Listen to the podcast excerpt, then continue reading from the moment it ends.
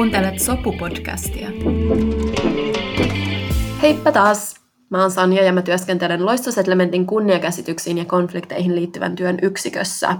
Ja tosiaan tässä Sopu-podcast-sarjassa minä ja mun kollegat keskustellaan siitä, mitä kunniaan liittyvät konfliktit ja kunniaan liittyvä väkivalta on.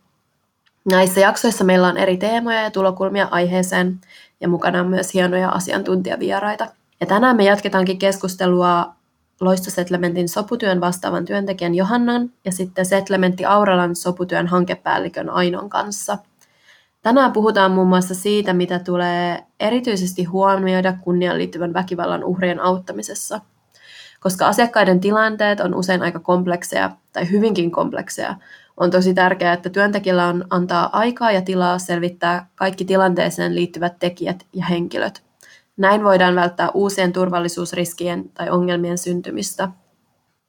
Ja niin kuin aina, jos tämä jakso herättää pohdintaa tai haluatte jatkaa meidän kanssa aiheesta keskustelua, niin meidän yhteystiedot sitten tulee siellä jakson lopussa. Mukavia kuunteluhetkiä!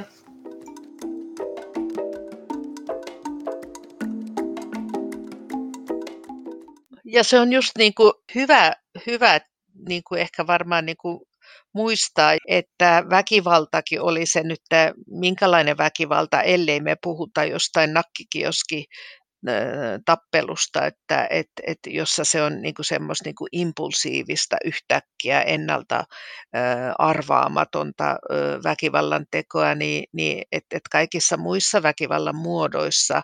enemmän tai vähemmin, ja varsinkin tässä kunniaan liittyvissä kysymyksissä, niin että se olisi tärkeää just se semmoinen niin kuin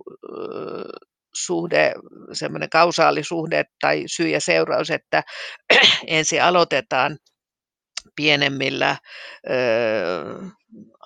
niin kuin rajoittamisella tai sitten ehkä uhkaillaan ja sitten lähtee niin kuin enemmän tämmöistä henkistä väkivaltaa ja näin. Mutta ennen kuin edes lähdetään tähän, niin se ajatus siitä, että ensin täytyy olla tai usein on tämmöinen konflikti, jossa on niin kuin kaksi osapuolta tai useampia osapuolia, jossa just niin kuin puhutaan kunniaan liittyvästä konfliktista, jossa sitten on niin kuin oma dynamiikkansa ja ehkä ymmärtää se, että kun ihminen ei saa ratkaisua ja apua konfliktitilanteeseen. Ja sehän voi olla vain ihan mielen sisäinen konflikti, semmoinen, että ei oikein osaa päättää asioista, että onko tämä nyt hyvä tai huono tai hyväksynkö tai sallinko, niin silloin se sitten niin silloin voisi niinku ajatella sitä, että jos siihen konfliktiin osataan tarttua ja auttaa niin ja tunnistaa, niin sitten ehkä se ei ikinä johda siihen väkivaltaan. Niin, tämä on niin varmaan tärkeä muistaa, kun usein tässä kunniaan liittyvässä väkivallassa jotenkin tematiikassa ajatellaan, että se on niin kuin jotenkin sisäänrakennettu sinne isien tai vanhempien päähän, että se pitää niin kuin yhtäkkiä se väkivalta niin kuin puhkeaa tai että se on niin kuin ihan odotettavissa, mutta ei se ole. Että siellä on hyvin paljon sellaisia syitä, jonka takia tämä konflikti ensin syntyy ja sitten jos siihen ei saada ratkaisua, niin sitten se voi johtaa väkivaltaan. Mutta meidän asiakaskeisseissä tai meidän tilanteissakin on usein ollut, että kun on saatu se konflikti ratkaistu, niin ei ole ikinä kukaan sitten edes ajatellut tai tarvinnut turvautua väkivaltaan. Ja ehkä toi korostaa myös niin kuin tavallaan siitä asiakastyön näkökulmasta sitä, että miten tärkeää niin kuin on aina niin kuin perehtyä tosi laajasti siihen niin kuin tiettyyn asiakastilanteeseen niin kuin uniikkina tapauksena, koska siinä voi olla niin paljon eri asioita, jotka on vaikuttanut sen konfliktin syntyyn, että sitä ei voi niin kuin tavallaan ennalta tietää, niin kuin, ja totta kai se pätee kaikkeen niin kuin asiakastyöhön, mitä tehdään sosiaalialalla esimerkiksi, mutta sitten samoin niin kuin tässä kunniaan liittyvässä niin kuin, tai tapauksissa, jos vaikka sitä väkivaltaa on kunniaan liittyvää väkivaltaa on tapahtunut jo, niin sitten mä oon niin kuin itse huomannut just sen, että mikä tekee sit niin kuin ehkä just vähän erilaista on se, että pitää niin kuin aikaa jotenkin laajasti just katsoa sitä, että mitä vaikutuksia vaikka sitten, että jos halutaan auttaa tai että mietitään ratkaisuja, niin että mitä vaikutuksia niillä sitten asioilla voi olla. Esimerkiksi, että haetaan vaikka nopeasti avioeroa jossain tilanteessa voi aiheuttaakin oleskelulupaan liittyviä hankaluuksia tai että tehdään joku lastensuojeluilmoitus, mikä periaatteessa pitäisi olla sillai, aina totta kai turvata lapsen tai nuoren tilannetta, mutta sitten jos sitä kautta yhtäkkiä perhe saakin tietää vaikka jotain, mitä nuori ei ole toivonut, että perhe saa tietää, niin sekin voi yhtäkkiä aiheuttaa uudenlaisia ongelmia tai laajentaa sitä tilannetta tai vaikka joku rikosilmoituksen tekeminen, niin sitten, että mitä seurauksia sitten sillä voi olla taas vaikka sen uhrin perheelle jossakin muualla esimerkiksi, että tuleeko siinä joku koston kierre tai tämän tyyppisiä, että joutuu tosi laajasti katsoa sitä tilannetta. Vai mitä mieltä olette? No tosiaan just noin ja sillä mä ajattelen, että tässä on hirveän tärkeää onkin just se, että on tila rakentaa sellainen suhde siihen asiakkaaseen, että siinä voi selvitä ne kaikki asiat. Ja on niin kuin hirveän tärkeää kuulla sitä, että mihin tämä ihminen on valmis. Minkälaisiin asioihin hän niin kuin tässä elämäntilanteessa on valmis. Ja totta kai siihen voi tarvita tukea ja apua, että työstää niitä vaihtoehtoja, mutta niin kuin tietyllä tavalla semmoinen ihmisen ehdoilla meneminen. Tietysti turvallisuusasioita, jotka on pakko siinä työskentelyssä ottaa huomioon, mutta hirveän herkällä korvalla täytyy, että se työskentely jatkuu ja että niin kuin just Sanja sanoit, että siinä ei päädytä ojasta allikkoon, niin kuulla sitä, ehkä nyt tietysti aina ensin sitä väkivaltaa kokevaa, mutta myös niitä konfliktin muita osapuolia, sitä, että onko tämmöisillä, minkälaista historiaa just tämmöisillä asioilla on juuri tässä perheessä tai juuri tässä suvussa. Ja just tuohon kaiken sen lisäksi, mitä sä Aino hyvin toit esille, niin mä ajattelen myös sitä, että jokainen työntekijä, joka kohtaa just tämän tyyppistä tilannetta, jossa ajattelet, että nyt on heti pakko tehdä tai että on pakko viedä tai eteenpäin, tehdään heti rikosilmoitus tai se lastensuojelu, että totta kai se lastensuojeluilmoitus pitää tehdä, mutta että sitten varmistaisi myös sen, että sen jälkeen kun hän on sen ilmoituksen tehnyt, niin että tämä oli se nuori tai väkivallan uhri tai kokija, niin ei joutuisi sitten vielä suurempaan vaaraan tai semmoiseen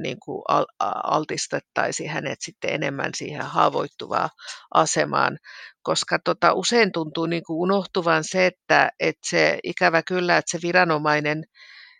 joka näitä päätöksiä tai ryhtyy sitten johonkin tietynlaiseen toimintaan, mikä totta kai, ettei nyt kuulijalle tule semmoinen väärä käsitys, että mä niin kuin sanoisin, että viranomainen ei saisi toimia, vaan sen täytyykin toimia lain puitteissa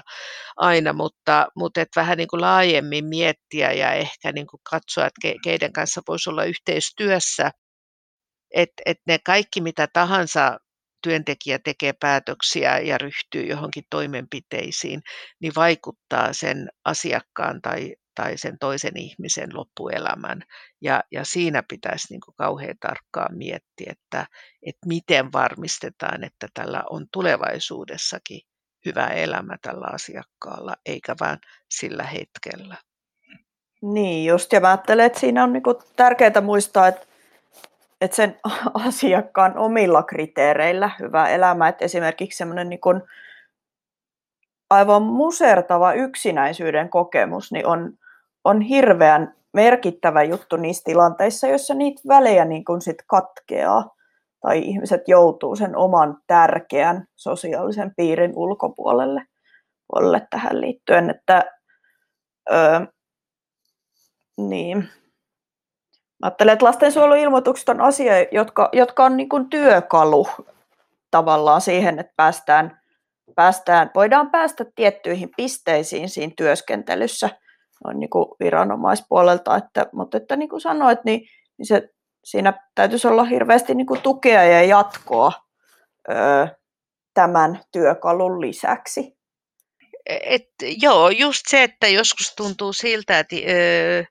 että vähän niin kuin ehkä tämä liittyy siihen, mitä vähän alussakin tässä jaksossa puhuttiin siihen, että miten se työntekijä niin kuin käsittelee omia tunteitaan. Että yhtä lailla, että jos hänelle joku sanoisi, että kuule, nyt vaan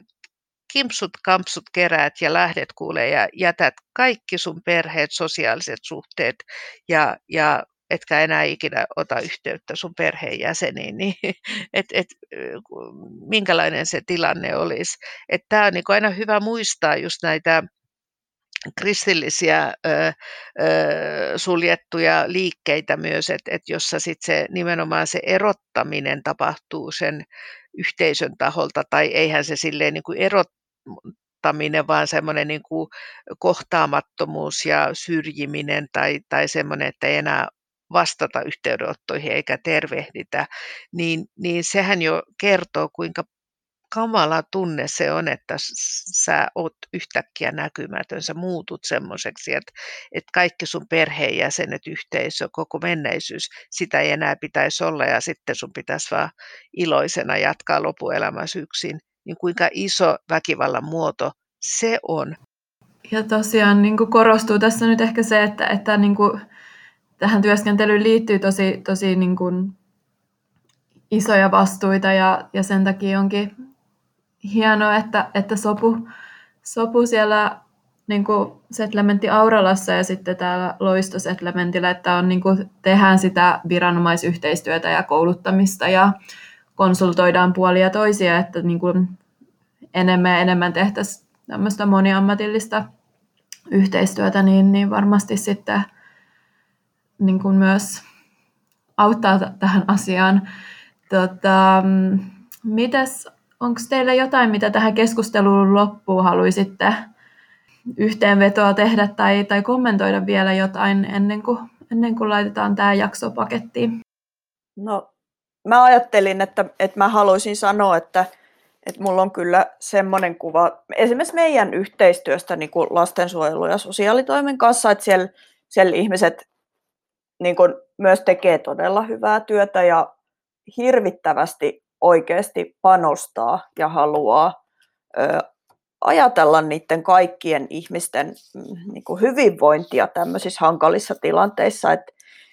Et mä ajattelen, että se ei ole vain niin, että julkisella puolella olisi jotenkin niin kuin välinpitämätöntä tai mitäs mä sanoisin, että ei olisi ollenkaan käsitystä näistä, mutta että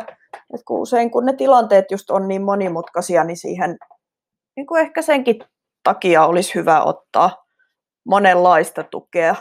tukea ja apua mukaan siihen työskentelyyn, että ne koko perheen pitkäaikaiset ja moninaiset tarpeet tulisi huomioiduksi ja sillä tavalla ehkä ajattelen, että niin, että semmoista niin kuin tämän näkökulman korostamista ehkä niissä tilanteissa, mutta en voi omasta puolestani ainakaan sanoa, että viranomaispuolella tässä olisi niin kuin,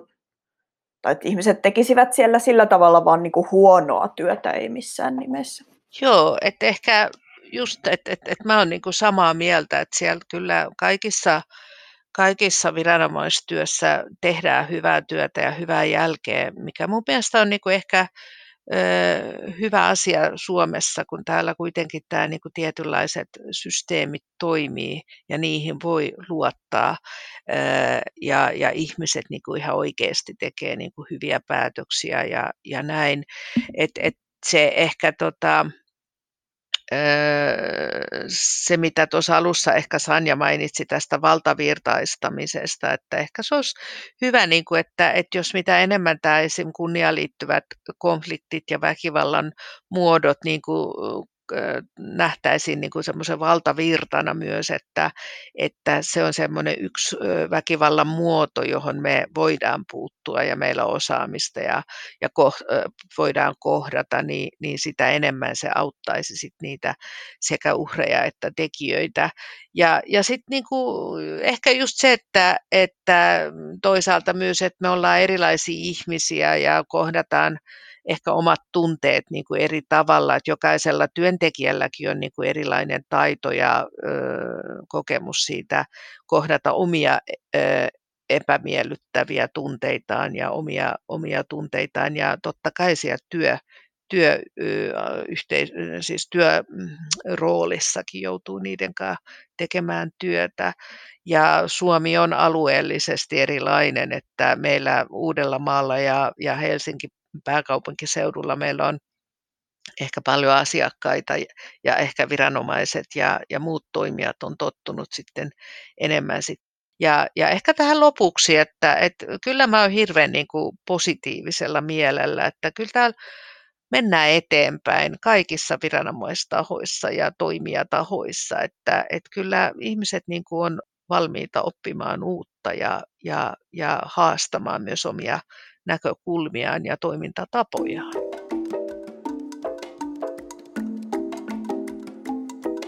Kiitos, että kuuntelit Sopu-podcastia. Jos jakson aihe jäi mietityttämään tai haluat konsultoida meitä liittyen kunniakäsityksiin tai kunniaan liittyvään väkivaltaan, saat työntekijämme kiinni numerosta 010